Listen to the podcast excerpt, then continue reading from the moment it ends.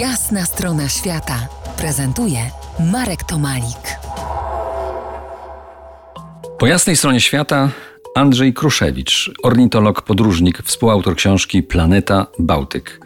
Dwa moje najszybsze skojarzenia z Bałtykiem. Jedno sprzed y, pół wieku, kiedy jako brzdąc byłem tam pierwszy raz na koloniach, ale jeszcze z mamą. Miałem wtedy może 5 lat. I pewnego dnia, kiedy wędrowaliśmy po śniadaniu na plaży, zobaczyłem żołnierzy, którzy zabronili wchodzić do wody, bo wyciągali z niej y, niewypałe. Pamiętasz tamte czasy? Tak, ja w latach 70. jeździłem na obozy harcerskie. Y, nie widziałem takiego usuwania niewypałów, ale słyszałem o takich akcjach i rzeczywiście to się ciągle zdarzało. No nie niestety historia II wojny światowej nie była dla Bałtyku dobra. E, pomijając to, co rozrabiali Niemcy, to potem już alianci mieli zatopić broń chemiczną, którą zostawili po sobie Niemcy.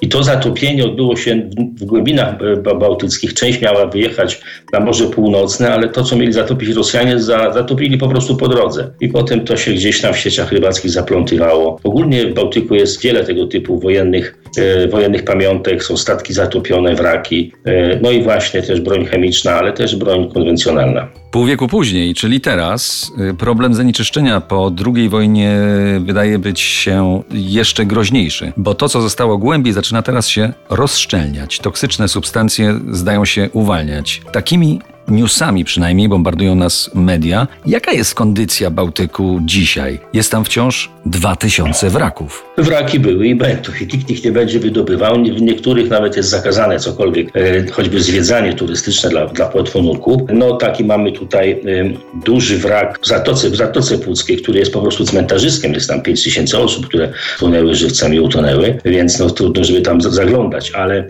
tych wraków jest dużo i rzeczywiście ta historia II wojny światowej światowej odbija się swoim piętnem, ale do korozji potrzebny jest tlen. W głębinach, tam gdzie leżą te największe depozyty, y, tak naprawdę tego tlenu jest bardzo niewiele. Sam korozja dzieje się bardzo powoli. Po 70 latach można założyć, że część tych ładunków już nawet nie jest groźna. Na dodatek brak sposobów technicznych na ich wydobycie, bo tak naprawdę powinny to wydobywać Niemcy, może też Rosjanie, ale nikogo po pierwsze jakby to nie interesuje z jednej strony, z drugiej strony wszyscy mają świadomość, że to może być groźne, ale nie ma kompletnie techniki. Poza tym mówi się, że lepiej te depozyty zostawić, niech one sobie tam powolutku szczezną, bo ruszenie ich może się okazać groźniejsze dla środowiska niż ich pozostawienie w zapomnieniu. Drugie moje skojarzenie, y, bardziej współczesne, dotyczy sinic. Ich y, zakwity w gorące dni będziemy obserwować w kolejnych latach, no bo się robi chyba coraz y, cieplej. One się namnażają z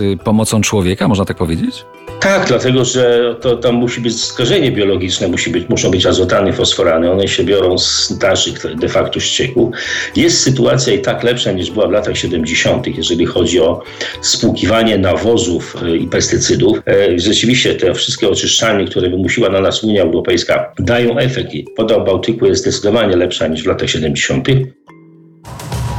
To jest jasna strona świata w RMS Classic.